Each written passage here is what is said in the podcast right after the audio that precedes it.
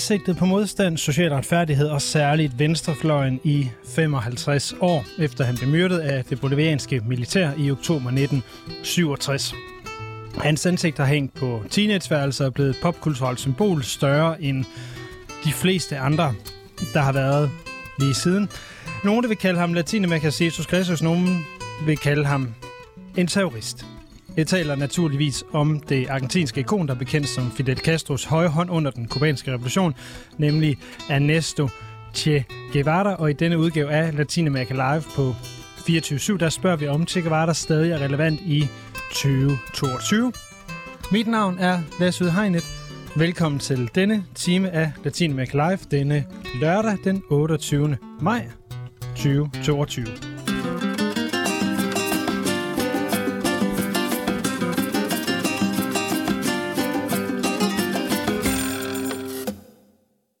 Ernesto Che Guevara er jo et øh, navn, som øh, mange af os øh, kender i hvert fald, hvis man er interesseret i Latinamerika. Langt de fleste af os, kunne jeg forestille mig, har startet deres interesse med at øh, være fascineret af det her meget øh, flotte og øh, stærke venstrefløjs symbol. For mit eget vedkommende er min egen latinamerikansk interesse faktisk også startet med Ernesto Che Guevara, og særligt den biografi, der er beskrevet om ham af den amerikanske forfatter og journalist på The New Yorker, John Lee Anderson. Øhm, Ernesto Che Guevara er jo øh, på mange måder det her symbol på, øh, på oprør og på modstand mod det etablerede system. Og øh, som, som sagt, så regner jeg med, at de fleste af jer, der lytter med, har en vis idé om, hvem han er. Men for jer, der måske ikke kender Che, som jeg nok kommer til at omtale ham som her i resten af programmet særligt godt, så... Øh, vil jeg lige prøve at ramse øh, lidt op omkring hans øh, baggrund, sådan så alle er med på, hvad det er, og hvem det er, vi, øh, vi taler om. Ernesto Che Guevara, han er argentiner, født i, øh, i Argentina i 1928, og øh, voksede op i det her øvre middelklasse hjem. Han har det egentlig rimelig godt. Øh, han kommer tidligt til at lide af astma. Det præger ham i resten af hans liv i forhold til, hvad han kan og ikke kan. Og øh, han øh, ender med at øh, læse medicin og gerne vil være læge. Men øh, samtidig med, at han øh, har den her fine borgerlige uddannelse og, og klarer sig godt på, på universitetet osv., så, videre, så begynder han langsomt at få en større og større rejsetrang, og han er en lidt en sær personlighed, som man, man har lidt svært ved at, at se... Øh, hvad kan man sige, vil se op til, hvad man siger, men, men som ikke, ikke altid bliver så velanset. Blandt andet så kan han ikke lide at vaske sig, så, eller bevidst vasker han sig ikke, og så bliver han kaldt for grisen, blandt andet. Men han begynder øh, tidligt i sit liv at, øh, at rejse på cykelture, senere på motorcykelture, hvor han øh, får sat en lille motor på sin cykel, øh, og så tager han ellers afsted. Og øh, i starten af 50'erne, slutningen af 40'erne, der kommer han afsted på en, øh, en tur med sin øh, kammerat, som øh, senere bliver kendt som, øh, eller under navnet Motorcykeldagbogen, som senere er blevet filmatiseret. Og det øh, er den blevet, fordi at øh, Che Guevara, han altså har så skrevet dagbogen og hele den her motorcykelrejse, som er gået fra øh, Argentina gennem Chile, øh, Peru og øh, hvad hedder det, Ecuador og Colombia, hvor Ernesto Che Guevara på det her tidspunkt får et meget, meget stærkt indblik i, øh, i øh, levevilkårene for de helt almindelige mennesker, eller de laveste men, øh, hvad hedder, arrangerende mennesker i de latinamerikanske samfund. Blandt andet op ved Chico Quimata-minen i Chile, som er en af Chiles største eks- eksportområder. Øh, det, man hiver op af jorden der, øh, i forhold til, hvordan kvinder bliver behandlet, i forhold til, hvordan oprindelige folk bliver behandlet. Che Guevara er dybt frustreret over, at øh, den oprindelige befolkning bliver blandt andet bliver smidt ud af Machu Picchu for at gøre plads til amerikanske øh, turister. Og øh, han ender i blandt andet også i spedalskhedslejre øh, ude i Amazonas og får på den måde et meget, meget stærkt indblik i, øh, i den sociale uretfærdighed, der, der på det tidspunkt øh, i høj grad præger Latinamerika. Det bliver ikke den første motorcykeltur, øh, Che Guevara han tager ud på. Han vender tilbage til Argentina efter den her første rejse, bliver uddannet læge, tager så på en rejse nummer to, som han øh, sådan set aldrig kommer hjem fra. Den her rejse nummer to, den, øh, der slår han sig blandt andet ned i Guatemala og oplever en, øh, en demokratisk sejr til en venstreorienteret præsident, Jacobo Arbenz, i øh, 53, mener jeg, vi taler om her, hvor, øh, hvor øh, hvad man siger, Arbenz han efterfølgende bliver væltet af CIA og en amerikansk støttet øh, invasion. Og øh, det gør, at øh, hvad man siger, Ernesto Che Guevara's had her til, øh, til USA, det bliver yderligere opflammet, og han ender selv med at være nødt til at flygte fra Guatemala, øh, på, fordi han er bange for at blive sat i fængsel og lignende. Han ender i Mexico City, hvor han på baggrund af sin store og meget øh, dybtegående læsning af filosofi og, og politiske ideologier, særligt øh, marxisme og leninisme, øh, til en aften tilfældigt møder en ung kubaner, der hedder Raúl Castro. Raul introducerer ham efterfølgende for sin storebror Fidel Castro, og øh, kort tid derefter, der er Ernesto Guevara rullet ind i den øh, øh, øh kubanske revolutions enhed i det, der hedder 26. juli-bevægelsen, som er øh, den bevægelse, som øh, egentlig ligger til grund for hele den kubanske revolution. Øh, che Guevara bliver den eneste udlænding, der bliver decideret integreret i den her gruppe. Han bliver læge for dem, som han jo er uddannet til. Og øh, han tager sig med til øh, Cuba på den her jagt Granma sammen med øh, de 92 andre, som, som skal være med i revolutionen. Og han er så en af de få, som faktisk øh, oprindelige folk på den her jagt, der overlever hele revolutionskrigen fra 56 til, øh, til sommeren, øh, eller så til nytår 59, hvor, hvad hedder det... Øh, Fidel Castro og, og revolutionstropperne, øh, rebellerne, som de bliver omtalt, de, øh, de indtager Havana. Herefter, der, eller undervejs, så er Che Guevara blevet øh, alt andet end læge. Han er blevet kommandør, kommandante, øh, som er hans øh, meget øh, kære tilnavns, et øh, tilnavn, han også selv holder utrolig meget af. Øh, vi skal også lige sige, at navnet Che kommer i den her periode, øh, også fordi, at han som en hver anden argentiner siger Che til alt muligt, og øh, det ender så med at være hans, øh, blive hans kaldnavn for kubanerne, at øh, fordi han render rundt og siger Che hele tiden, så øh, er det det, han ender med at blive kaldt. Efter revolutionens triumf der i 59, der øh, får øh, Ernesto Che Guevara også en særlig stærk rolle i, øh, i det kubanske øh, samfund. Han er først og fremmest med som herreleder med til at lave deciderede udryddelsespelotoner, øh, hvor han står bag flere henrettelser. Det gør han blandt andet på baggrund af sin erfaring fra Guatemala, hvor han kunne se, at øh, Jacob Benz han ikke ville hvad hedder det, øh, afskaffe store modstandere, øh, eller ideologiske modstandere, som Che Guevara så senere mente var det, der var en af grundene til, at han blev væltet. Så bliver han øh, chef for Nationalbanken, altså Ernesto Che Guevara i, øh, i Cuba, og han bliver senere industriminister, der skal bygge det kubanske samfund op og lave de her planer, som øh, det, det, det nye kommunistiske land her, det faktisk skal kan køre efter. Og det er måske også væsentligt at sige her, at øh, Che Guevara er en af de allermest øh, dedikerede øh, kommunister i, øh, i den her bevægelse, og han er også en af de allermest dedikerede anti-imperialister. Altså han er gået ind i, øh, i revolutionen her for at fjerne USA fra Latinamerika. I 1964, det vil sige efter fem år som en del af det kubanske øh, regime, ledelse, der vælger øh, Che Guevara at... Øh, ej, det kan godt være, det er 65 i virkeligheden. Men anyway, han ender med at forlade Kuba, fordi han vil ud og starte revolutionen et andet sted, befri flere dele af verden og skabe det, han kalder 1, 2, 3 Vietnammer, altså flere Vietnamkrige, hvor USA de så kan brænde sammen øh, ved at kæmpe i. Han tager til Kongo. Det lykkes ikke så godt at få startet en revolution der. Så kommer han tilbage og øh, drømmer egentlig om at, øh, at starte en øh, revolution i Argentina.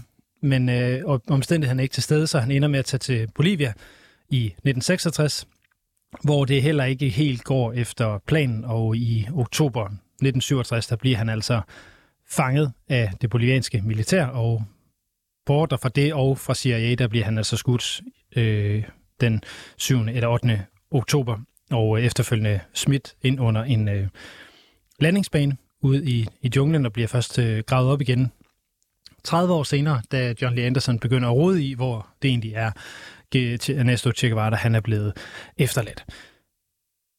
Det var den forholdsvis korte introduktion til Ernesto Che Guevara. Jeg håber ikke, det bliver for langt for jer, der måske allerede kender historien, men øh, nu er der ligesom kontekst på ham.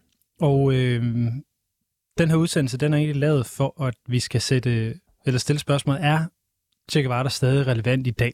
Fordi i øh, de seneste fem år, hvor jeg har rejst til og fra Cuba, der fylder Ernesto Che Guevara mindre og mindre i gadebilledet og i det politiske, hvad kan vi sige, billede, øh, sprog, man bruger dernede. Og øh, jeg er også meget i tvivl om, hvorvidt Che Guevara han egentlig fylder rent ideologisk. i det kubanske samfund i dag. Vi skal nok komme tilbage til det med den globale venstrefløj og den måde, han bliver set på øh, i det hele taget. Men lad os, øh, der hvor han ligesom har været størst, og det største ikon, det er stadigvæk i Kuba, hvor skolebørnene stadigvæk den dag i dag starter deres dag med at sige, at vi vil være pioner for kommunismen, vi vil være som Che. Øhm, til at blive klogere på, hvordan det egentlig ser ud i Kuba i dag, og hvordan Chess rolle er, så har jeg talt med øh, forsker på Københavns Universitet, øh, Jan Gustafsson, omkring øh, Ernesto Che Guevaras øh, relevans i det moderne Kuba. Det interview, det får I lov til at høre her.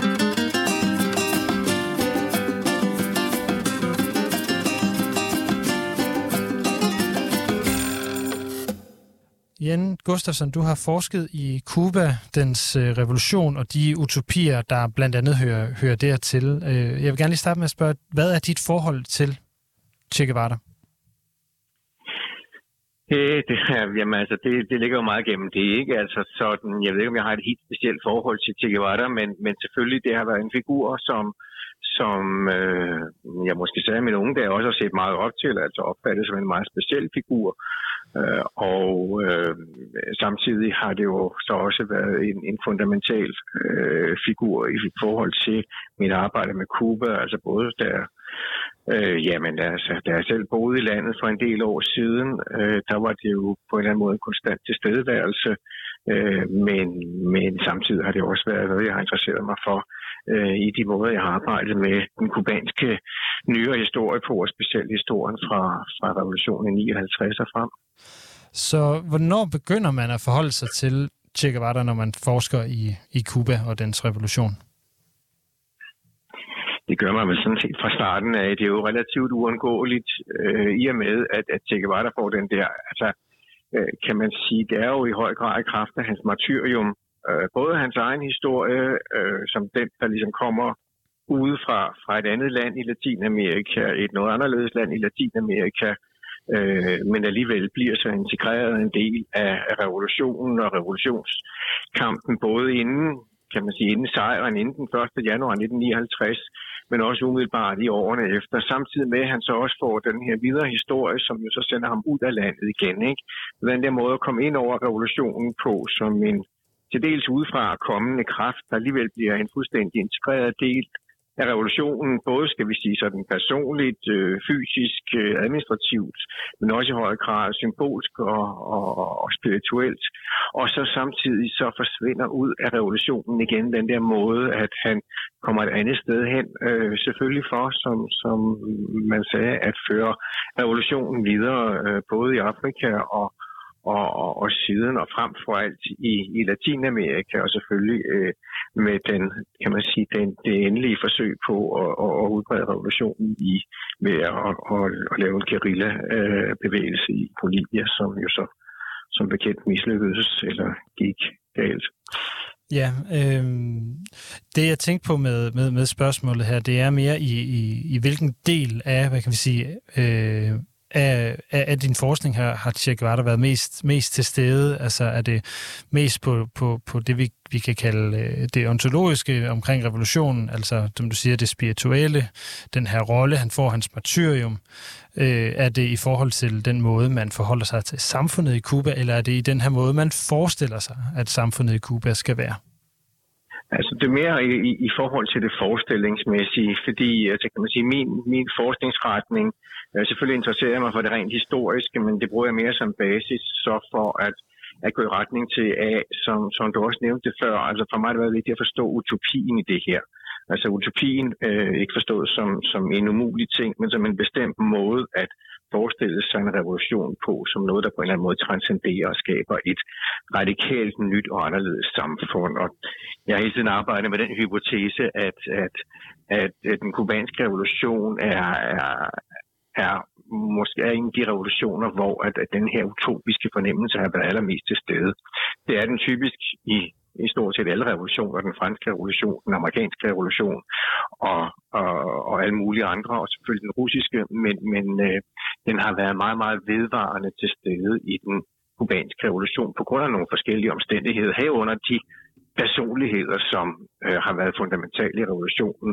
På den ene side øh, Fidel Castro som den tilstedeværende, og så på den anden side øh, Che Guevara som netop den der, som jeg sagde, er jo i virkeligheden i, i, i den det, største som del af revolutionen. i virkeligheden, ikke? Som, som den fraværende i virkeligheden, ikke? fordi det er jo i høj grad den funktion, han har opfyldt, og som øh, Castro jo, Fidel Castro jo så først øh, begynder at opfylde efter sin død også, fordi det er jo ligesom en betingelse for, at, at man kan opnå den her komplette øh, symbolske storhed, øh, som jo så for øh, skal man sige, for Che vedkommende er forbundet med en idé om et martyrium, øh, som ligner meget, altså som jo utrolig meget ligner et, et, et, et kristent martyrium, men som samtidig er øh, et revolutionært martyrium, øh, mens Fidel Castro jo så mere er den her, den sejrende, altså kan man sige, den der, der øh, til sidst dør med, med sejren og, og, og, og magten i behold. Ja, så det, det bare lige for at skære det ud i par for dem, der, der lytter med her, så er det, det vi kalder martyret her, det er, at Che Guevara dør for sin sag, og det er det, der bliver hans, øh, hans martyrium. Og at øh, i den her øh, mindetale, som Fidel Castro holder, øh, hvad hedder det, et par dage efter Che Guevara stod i oktober øh, 1967, der siger han jo, at vi håber, vores børn skal være som, øh, som Che. Altså, at man skal... Stræ... Altså, det er jo også der, hvor det utopiske kommer ind øh, mm. i virkeligheden, ikke? Og, og, den her fraværende rolle. Man skal stræbe efter at være som det her menneske, der ikke længere er her, og som, som kun nåede at sætte sit eksempel. Inden yeah. at, øh, altså, det er jo også det med, at han er, han er blevet ukorrumperet i virkeligheden, ikke? Jo, altså det er jo, det er jo også den måde, der er ikke, han er ikke blevet plettet af noget. Han var den rene revolutionær hele vejen igennem, og og, og, og han var også selv med til at teoretisere omkring øh, tanken om det nye menneske øh, i, i nogle af hans skrifter. Det er meget ham, man forbinder med den her idé om El hombre nuevo, altså det nye menneske, som revolutionen skaber, hvor han jo så, som du siger selv, bliver øh, paradigmet på det her helt nye menneske, og som alle børnene jo så også i, kan man sige, i skolerne, de skal jo simpelthen også øh, efterligne til. Altså det til at deres deres øh, også helt formelt i pionerbevægelsen, som den hedder, altså bevægelsen for, øh, for skoleelever, der er øh, til jo det, øh, den, de skal være som, og det det siger de, siger også, de også. også ved hver morgen, ja. i, når de hejser flad. Ja. Det er en, det er en meget, meget stærk ting at, at se. Øh, Jan, hvornår var du sidst i Cuba? Det er efterhånden nogle år siden. Øh, jeg har ikke været der ja, siden, ikke, ikke blot, hvad så kan man sige, et par år, nogle år før corona, så der, der er sket en del i landet øh, de sidste år, som jeg ikke direkte har været vidner til, men selvfølgelig har, har talt med folk om, der, der bor der eller har været der for nylig. Mm, og øh, grund, til, grund til, at de spurgte, det, det er jo mere for at høre, hvordan du oplevede Che Guevara som værende en del af samfundet på, på daværende tidspunkt. Nu kan jeg jo høre på det, du siger, at det må have været omkring 17-18 stykker. Ja, lige smule før, ja. ja. Men øh, Altså, man kan sige, der er, der er jo sket nogle ting her. Øh, altså, det, det, der er sket specielt, øh, der sker jo nogle væsentlige forandringer. Hvilken så kan man sige, så, så som jeg ser det, så kan vi sige, at den meget utopiske del af, af revolutionen begynder og så småt at æbbe ud, eller ikke så begynder faktisk at æbbe ud allerede med krisen i 90'erne. Øh, og det er egentlig ikke så meget, fordi øh, Sovjetunionen og, og Østblokken forsvinder ud af billedet. Ja, det er jo så derfor, man har krisen, den økonomiske krise i, fra starten af 90'erne, men, men fordi at, at, at denne her krise også på en eller anden måde bliver en, en social og, og, og til dels også, jeg vil ikke sige ideologisk krise, ikke formelt, men, men den begynder at ændre meget i folks måder at forstå deres verden på. Så, mm. så, så Øh, og det betyder så, når man altså øh, Chip, han bliver, at han er jo konstant en figur, der er meget betydningsfuld og bliver ved med at blive brugt, men bliver brugt meget ideologisk.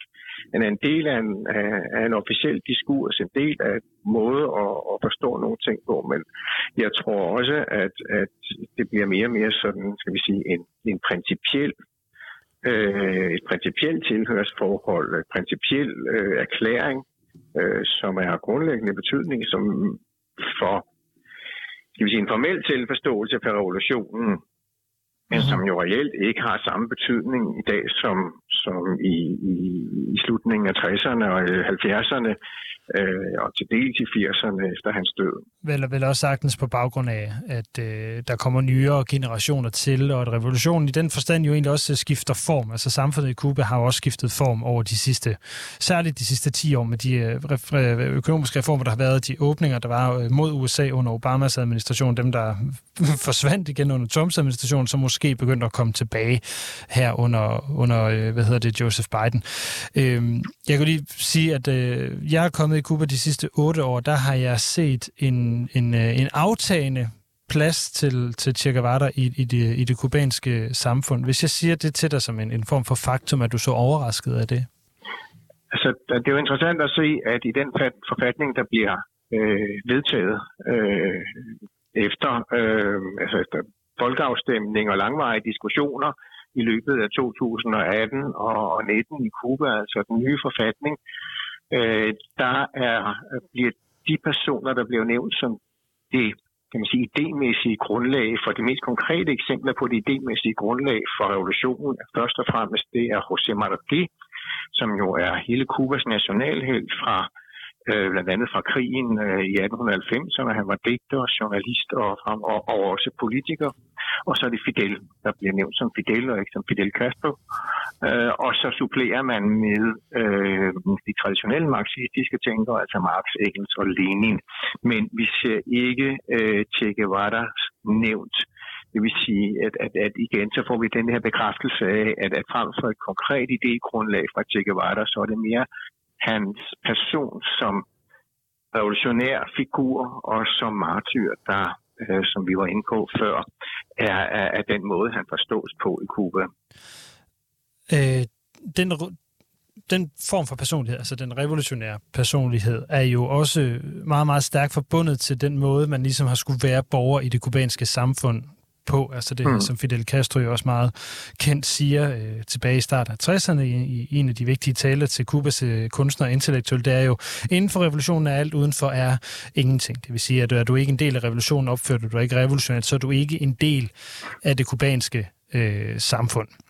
Og det kan man jo så ligesom høre, at det er noget af, altså det kan jo selvfølgelig være, at det her det handler om noget, det, det rækker over i det idégrundlag, som Fidel bringer ind i, i, i forfatningen her. Mm.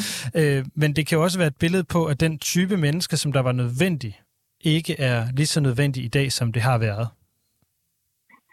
Jamen, men, men det er det jo. Altså, den, og da den uh, tale, du nævner der fra, fra 61, tror jeg det er, som er jo helt fundamental, fordi øh, umiddelbart bliver den fremstillet som, hvad er øh, den kunstneriske og litterære frihed øh, for de kubanske øh, forfattere og intellektuelle, øh, men i virkeligheden så handler den jo, øh, som du selv siger, altså den handler, som du indgår om, om overhovedet, hvad er mulighederne, hvad er grænserne for et hvert menneske i Kuba, ikke? og så er det, man siger, om inden for revolutionen, hvad det så end helt præcis betyder, er alt muligt. Der kan man gøre tingene, som man vil, men udenfor, eller rettere sagt mod revolutionen, der må man ikke.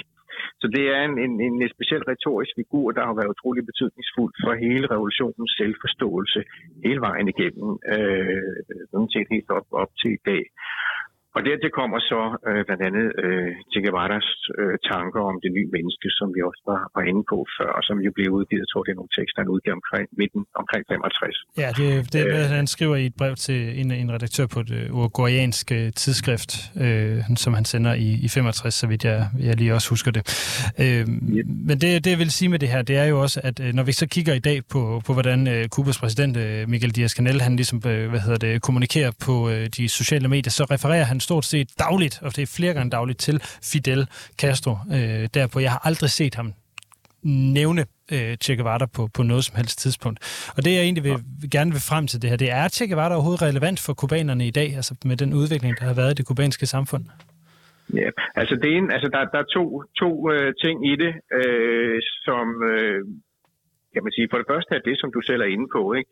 At, at han som figur øh, jo, jo står for en, en form for revolutionær model, der jo i virkeligheden passer meget, meget lidt til den aktuelle, de aktuelle reformer, og særligt de reformer, som Raul Castro satte i gang, øh, det nævnte du også før, satte i gang øh, efter, at han overtog magten øh, i, i, i 2008, men, men som der allerede har været tiltaget til helt tilbage fra, fra starten af 90'erne, og som alle sammen er reformer, der først og fremmest søger at løse landets økonomiske problemer, og som i dag jo øh, også betyder øh, voksende økonomiske vanskeligheder for for frem for alt den del af befolkningen, der ikke har adgang til udenlandsk valuta, øh, fordi at de ikke har familie i udlandet, eller ikke har mulighed for selv at rejse, eller har mulighed for at, at indgå i nogle af de forretningsmodeller, som, som der lægges op til inden for blandt andet turisme, med for eksempel at have en restaurant eller lege et værelse ud til turister, som jo har været noget, der i høj grad har trukket den, økonomi, den, den kubanske økonomi i, i, i, igennem længere tid, og som har betydet, at man jo efterhånden er ved at opbygge, i hvert fald på nogle tidspunkter, der gik godt, der har været krise i lang tid, først på grund af Trumps tilbagevenden til øh, sanktioner mod Cuba, øh, som, som vi også talte om før, og så selvfølgelig på grund af, af covid og, og, og den, øh, øh, dens konsekvenser for både befolkningen i almindelighed, men altså ikke mindst for, for turismen i landet, som, som jo betød, at det var fuldstændig vigtigt på år. Men, men der har altså været tendens til, at sige, det nye, det nye, nye øh, socialistiske menneske er jo i virkeligheden en form for, for driftig lille kapitalist, øh, der i, i, med sin familie eller et par venner eller alene på en eller anden måde øh, får penge ud af, altså faktisk får øh, tjener øh, penge øh, ved at øh, have en eller anden form for lille virksomhed. Ja, og det er jo det, som, meget protestantisk som staten har sat i gang. i virkeligheden.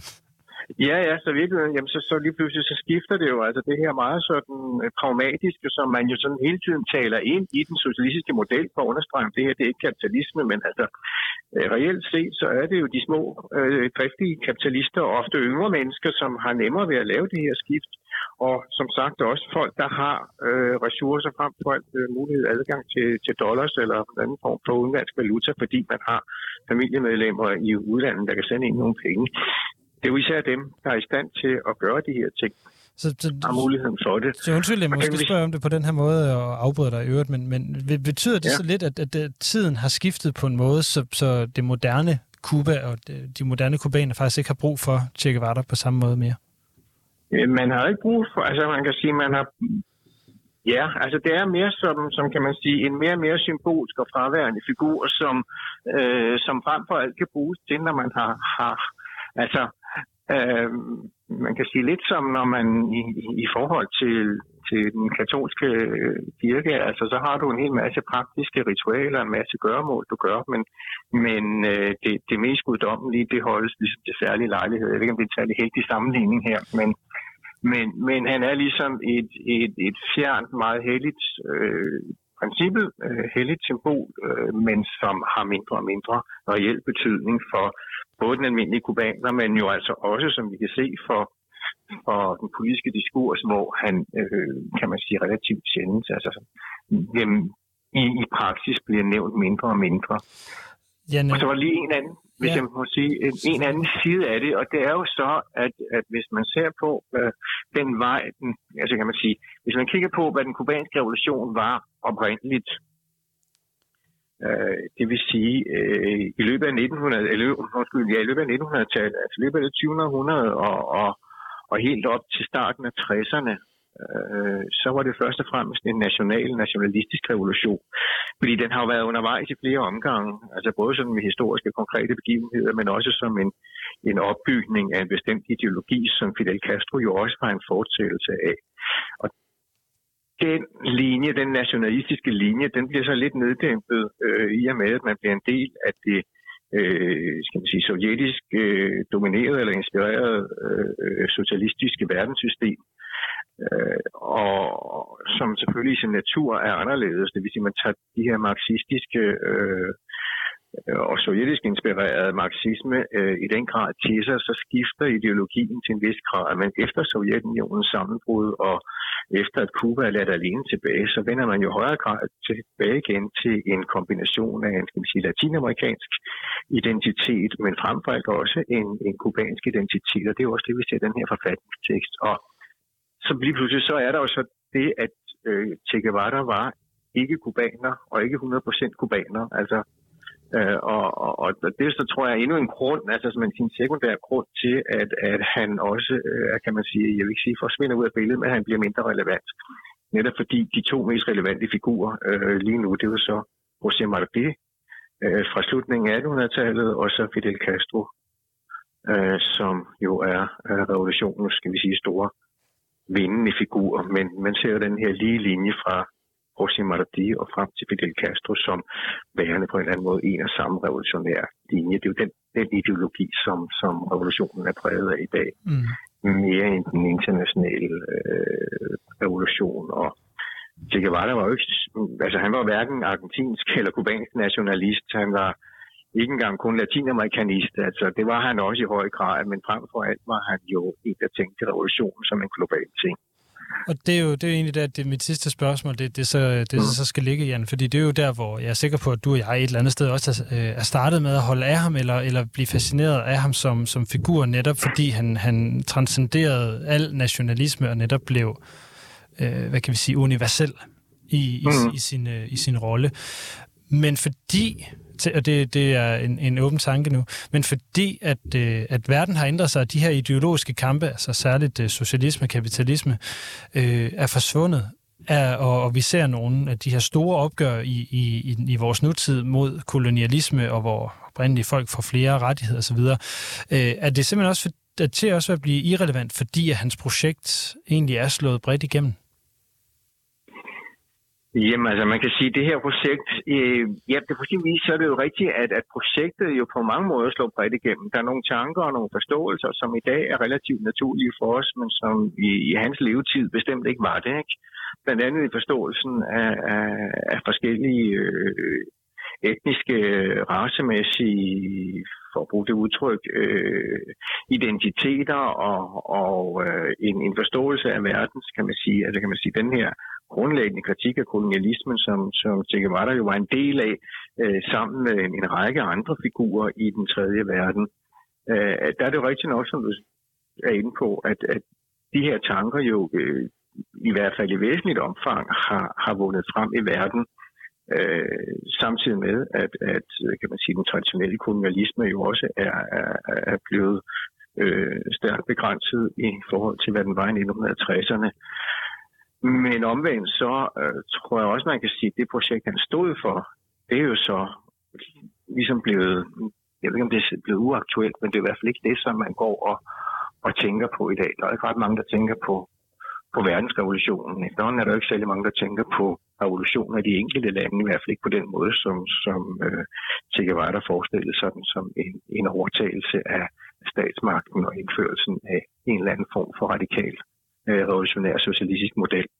Øh, det er jo ikke rigtig der øh, ret mange øh, bevæger sig. Ikke heller engang den, den eksisterende venstrefløj, jo heller ikke i, i, og slet ikke den nye venstrefløj i Latinamerika, som jo øh, er, er, er helt anderledes. Men der vil jeg så sige stadigvæk, så er han jo en referencefigur, også for, for øh, en meget stor del af venstrefløjen i Latinamerika. Også dem, der i og for sig ikke sympatiserer særlig meget med hans oprindelige projekt og hans øh, øh, voldelige revolutionære metoder. Nej, og det, det bliver her, hvor vi, øh, vi slutter den her del af, af den her udsendelse. Jan Gustafsson, øh, forfatter og lektor ved øh, Københavns Universitet, Latinamerika-studier på, på Spændstudiet. Tusind tak for, at øh, du vil være med her. Jamen selv tak, og tak for invitationen.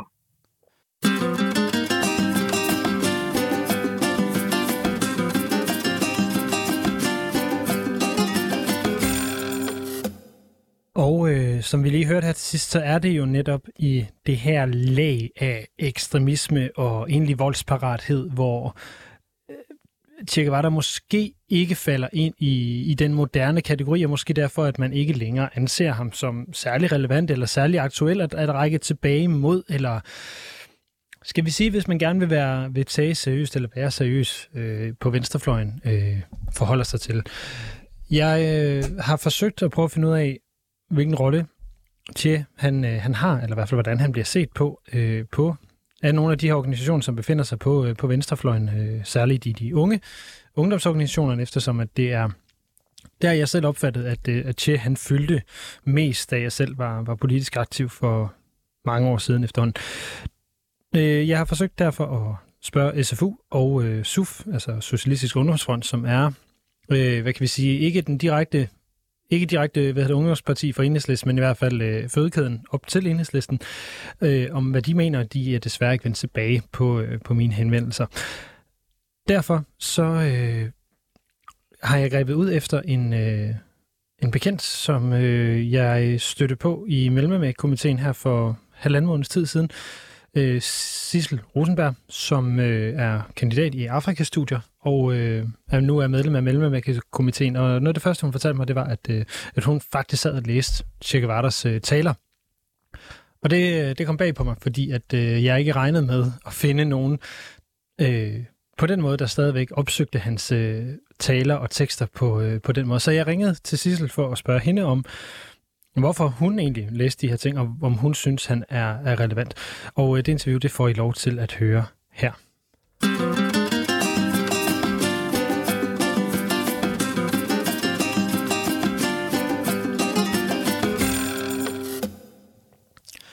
Sissel, øh, vi, øh, vi mødte hinanden for halvanden måneds tid siden, og der fortalte du, at du var i gang med at læse Che Guevaras taler. Hvorfor synes du, det er spændende ja. at læse Che Guevaras taler i den dag i dag? Øh, jamen, jeg synes, at han øh, øh, var en karakter, der ligesom snakkede truth to power øh, i nogle ret højtidlige settings, øh, som ikke er noget, der får så meget opmærksomhed, hvis øh, hvad skal man sige, lederskikkelser gør i dag, og måske i virkeligheden ikke gør så meget i dag. Øhm, og jeg synes, han taler der i Punta del Este er et godt eksempel på det, at han er ligesom en no bullshitter og siger tingene, som det er, øh, selvom at det kan øh, hvad skal man sige, være upassende i den setting, og folk har en tendens til måske at tale øh, især i den kontekst USA efter munden. Ja, jeg, jeg, bare lige for at øhm, afbryde sig kontekst på det, når vi taler om Punta del Este, så er det øh, i, i hvad hedder det, de organisationer for amerikanske stater. Er det ikke rigtigt? Ja, lige præcis. Yes. Jo, lige præcis. Lige præcis. Øhm, ja. Og hvad er det, han, så bare som eksempel, hvad er det, han siger til USA, som du siger, sådan at den her no bullshit-attitude?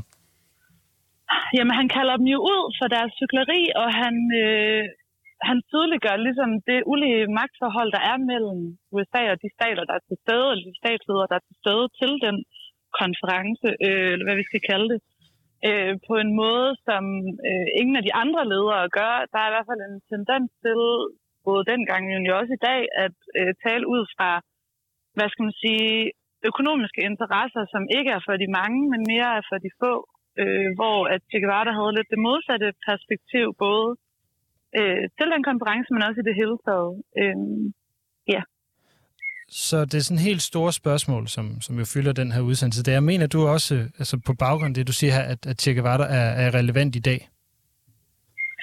Ja, i høj grad. Altså, jeg synes, han er, for mig er han et eksempel på, at øh, man godt kan være, hvad man siger. Øhm, han er et eksempel på en no bullshitter, og han er et eksempel på en person, som formår på en eller anden måde at vende sin egen privilegier til en kamp for mange. Øh, og hvad skal man sige, vi er alle sammen hele tiden noget delagtige i det her system, øh, og det kan nogle gange være sådan lidt lammende, øh, fordi det er lidt svært at gøre noget uden på en eller anden måde at, at deltage i, hvad skal man sige, sådan kapitalistisk udbytning. Øh, men det synes jeg, han er et, et, altså for mig er han ligesom et, et rigtig soleklart og sådan meget... Øh, ja, så han er lidt et idol, hvad det angår, og det er jo også... Altså, han er jo både en, hvad skal man sige, en myte, men også en rigtig person, og jeg synes, at det er kombinationen af de to ting, som gør ham enormt relevant, og jeg vil sige, at for mig har han altid været et eksempel på, nu kommer det til at lyde lidt højtideligt, men på en eller anden måde sådan rendyrket, øh, hvad skal man sige, kamp mod kapitalismen, kamp mod øh, undertrykkeren, kamp mod ulighed og uretfærdighed. Og det synes jeg er noget for mig, der er enormt inspirerende i dag. Og jeg synes, han fandt i voldsked, øh, og han sådan kompromisløshed er enormt inspirerende. Øhm, fordi det er noget af det, jeg synes, der lidt udvander mange bevægelser i dag, at der på en eller anden måde hele tiden er sådan et, et, et kompromis, nogle hensyn, man bliver nødt til at, at tage for at kunne kæmpe den her kamp. Altså det kan være, at man skal have funding af staten til sin NGO, eller øh, whatever, som altid gør, at man ligesom nedtoner retorikken lidt, og det øh, synes jeg er til et eksempel på, at du kan faktisk sagtens opnå noget og øh, skal hårdt igennem alligevel. Sige, nu, øh, du har læst Afrika-studier og har i, det, i den forbindelse forestillet mig beskæftiget dig en del med, med kolonialisme, øh, som, som Thierry mm. også er et... Øh, eller er også et af de emner, han, øh, han er meget stærk eller meget direkte omkring, at det ikke er særlig godt. Øh, ja. Øh, nu jeg har ikke set Che ret mange steder, når vi kigger på de her, øh, hvad kan vi sige, antikolonialistiske eller anti, øh, hvad hedder det, racistiske bevægelser, som, som har været rundt omkring på, på, på jorden i dag. Øh, hvorfor tror du ikke, han har været der? Jamen, jeg tror, der er en... Igen øh, er det min opfattelse, at det har lidt noget med det her kompromis at gøre, og at hvad skal man sige, kommunismen, marxismen på en eller anden måde er blevet lidt tabuiseret øh, øh, i de bevægelser. Og der er en masse, hvad skal man sige, øh, diskussioner om Che, om hans, øh, altså hvorvidt han var, du ved, en krigsforbryder, hvorvidt han slog, øh, altså du ved, mange af de her åndssvage ting, der tit bliver smidt omkring med, at han skulle folk i eller havde jeans på, bare fordi at det var et amerikansk øh, mærke og sådan nogle ting. Så der er enormt meget misinformation, og der er en, en barriere, man altid skal ud over, hvis man bringer til i samtalen. Sådan oplever jeg det i hvert fald, at jeg ligesom skal øh, først forsvare og af, øh, aflive de her myter, før vi egentlig kan komme til at tale om, hvad det egentlig er, han har bidraget med, og hans, hvad skal man sige, politik, øh, hans filosofi, hans verdenssyn og hvad han kan bidrage med. Så jeg tror, at, det er igen lidt min oplevelse, at der i mange af de her antikolonialistiske bevægelser og antikapitalistiske bevægelser er en tendens til at tone ned for retorikken, og Che Guevara har måske øh, symboliserer måske noget ja, kompromilløst, noget radikalt, noget ekstremt, og, øh, og også en personlighed, som var villig til at øh, lave nogle ofre for at opnå det. Altså øh, ofre som i, at der var mennesker, der gerne måtte øh, miste, og mennesker, der gerne måtte øh, få det forfærdeligt. Øh, eller i hvert fald relativt til den velstand, de har haft før, hvis det betød forbedringer for de mange. Og det tror jeg er noget rigtig mange gange for at sige højt i dag, øh, selvom jeg i hvert fald er den opfattelse, at det er strengt nødvendigt, hvis der skal de forandringer til, som Che Guevara blandt andet øh, arbejdede for. Mm. Har, har, du, har du egentlig haft ham hængende ja. på væggen som plakat? Jeg ikke, nej. Det har du ikke? Øh, men jeg har... Nej, det har jeg faktisk okay, ikke. Okay, det er faktisk Men jeg har...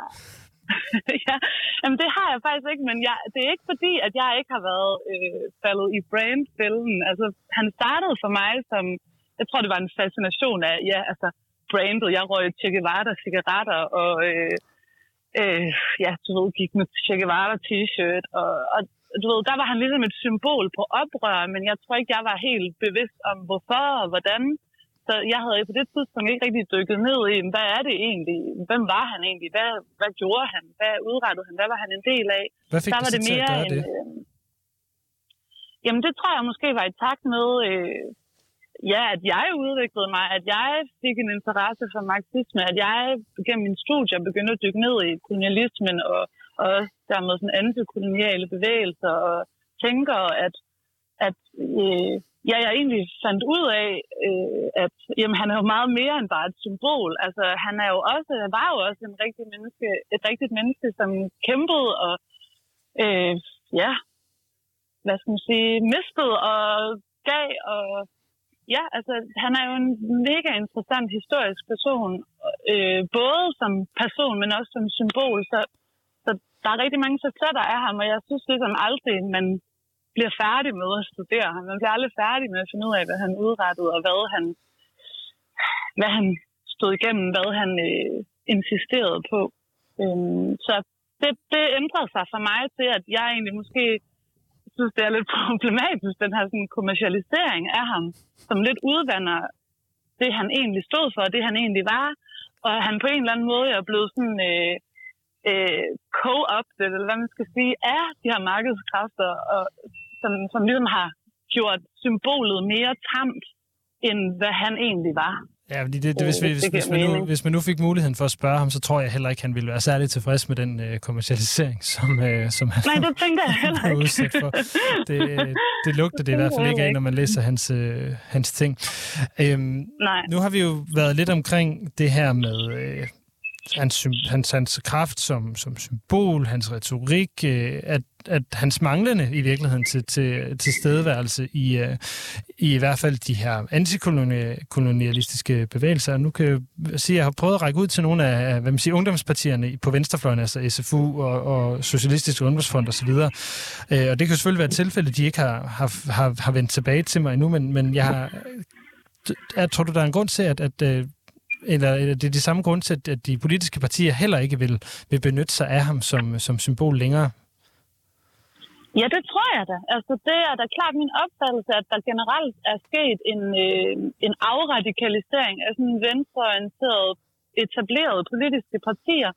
At der har været en, en lige så stille højredrejning. Det øh, skal min opfattelse, det ser man jo med enhedslisten. Det ser man øh, ja, der er jo også i SUF, øh, i SF, øh, hvor at jeg, jeg forestiller mig, at igen, hvis, øh, hvis de bringer Che Guevara på banen, så skal de stå til regnskab for en masse ting, som øh, de ikke ønsker at blive associeret med, som efter min opfattelse er, er misinformation, men ikke desto mindre, øh, så øh, bliver det jo lynhurtigt en virkelig anti-amerikansk, altså et anti-amerikansk symbol, hvis at man skal, hvad skal man sige, forsvare ens brug af ham som, som ja, forbillede. Øh, og det er på en kompromilløs måde, som ikke rigtig hænger sammen med sådan etableret øh, parlamentarisme, hvad man skal sige, hvor at det jo på en eller anden måde er unægteligt nødvendigt at indgå kompromiser for at være en del af det system, ellers så øh, er du et paradoks.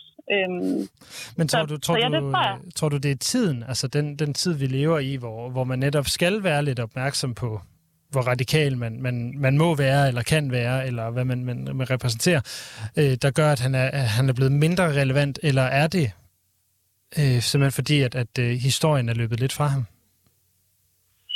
Jeg tror overhovedet ikke, at historien er løbet fra ham, og jeg vil overhovedet heller ikke kalde ham øh, irrelevant. Jeg synes, han er enormt relevant, og jeg synes virkelig, at der er brug for, øh, for noget sandelig voldsked i øh, venstreorienterede bevægelser i dag, fordi at der er, altså jeg, jeg tænker nogle gange om, hvis han havde levet i dag, kæft, altså hvor havde der været meget op over. Øh, ikke at der ikke også var det dengang, men, men det er jo ikke, altså strukturerne har jo ikke ændret sig øh, radikalt meget. Altså der er den samme ulighed, øh, eller den samme struktur, der skaber ulighed, og der er den samme udbytning af tredjeverdens lande øh, fra Vesten. Der er den samme øh, ulighed internt øh, mellem arbejderklassen og øh, ja, hvad skal man sige, kapitalen, for nu at sige det, som det er. Øh, så, så jeg vil sige, at altså, han er enormt relevant. Det handler bare om, at øh, de her bevægelser skal, for at sige det sådan, som jeg ser det, grow nogle balls og, øh, og, og tale rent ud af posen. Og øh, ja, ture og, øh, og være kompromilløse, som Che Guevara var. For det virkede jo. Han gjorde jo en forskel. Han har gjort en kæmpe forskel for rigtig mange mennesker, hvis ikke i øh, praksis, så øh, symbolsk, så har han jo vist rigtig mange mennesker, at øh, hvis du er, hvad du siger, og hvis du er kompromilløs og tror på det gode i mennesket, og øh, at vi kan mere end individualismen og øh, at være produktiv inden for kapitalismens rammer, så, så øh, ja, altså det har han jo vist enormt mange mennesker, og det kan han jo også vise rigtig mange i dag, hvis at han får plads i mm. dag også. Man kan sige det på den måde. Mm. Synes, det, ja. det sidste spørgsmål, jeg så lige vil... Øh, eller det, det er ikke det sidste spørgsmål på den måde. Er der noget, du synes, der, der, der er vigtigt lige at få, få sagt i forhold til, til øh, i forhold til, hvad det er, han er for en, en, en figur? Eller er der noget, du mangler at få sagt? Øh, nej, altså jeg ved ikke, men det måske er fint også at anerkende. Altså, for mig, jeg er heller ikke bange for, at hvad skal man sige, stå ved, at det er jo tit det, hvis man bringer Che Guevara på banen som en, et forbillede eller en øh, inspirationskilde, så er der tit det her med, jamen øh, han var voldsparat, man sige, at han også har stået folk ihjel, og øh, at han har, ja, altså været kompromilløs altså i ordets øh, ypperste forstand, og det, det synes jeg ikke er noget, man behøver at, at neddrosle. Jeg synes ikke, at det er noget, man behøver at øh, hele tiden relativisere. Ja, altså det kræver ofre, og det kræver øh, radikale forandringer, og også øh, på en eller anden måde voldsparathed, om det så er mod øh, privat ejendom, eller om det er mod øh, hvad skal man sige, undertrykkere, så, øh, så synes jeg, at det også er vigtigt at anerkende, at altså, en revolution er øh, voldelig, fordi at du, er, du gør op med et voldeligt system. Øhm, og det er okay. Og det synes jeg, at øh, hvis ikke man vil vedkende sig det, så kan jeg godt forstå, at Che han er et stærkt symbol og, øh, at bruge i sin kamp.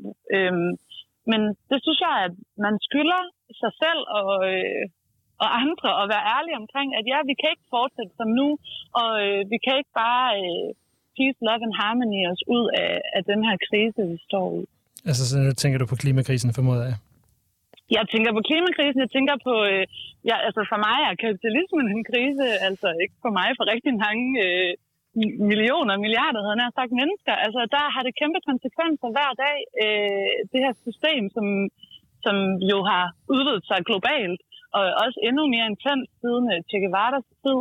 Så, så den krise, kapitalismen er, og som klimakrisen stammer af, er, er skabt af, og øh, racisme er stammer fra og er skabt af og understøtter. Altså alle de her ting hænger sammen, og jeg synes, at Che Guevaras kamp er også vores kamp, og den er lige så relevant i dag, som den var, da han levede.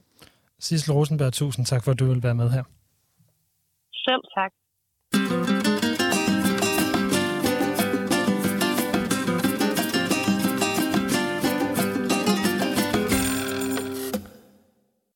På den måde så øh, er vi kommet lidt omkring, hvad, om, hvorvidt Che Guevara han er relevant eller ej i dag, hvis vi tager, bare for at lave en, en mindre opsummering, hvis vi tager det kubanske samfund, så er Che i øh, højere grad øh, relevant som et øh, mytisk og fraværende øh, symbol, et øh, ideal, men knap så meget en, øh, for sine hvad kan man sige, filosofiske, politiske, ideologiske tanker om, hvordan man, øh, man skal være, som Jan Gustafsson talte om, så var hans øh, helt store øh, hvad kan vi sige, ideologiske mål, det var det her, det nye menneske, at skabe et, et, øh, et, et menneske med en, med, en, med en helt ny form for social og samfundsmæssig bevidsthed. Måske kan man ligefrem kalde det samfundssind, hvis vi skal tale om det i, i mere øh, nydanske termer.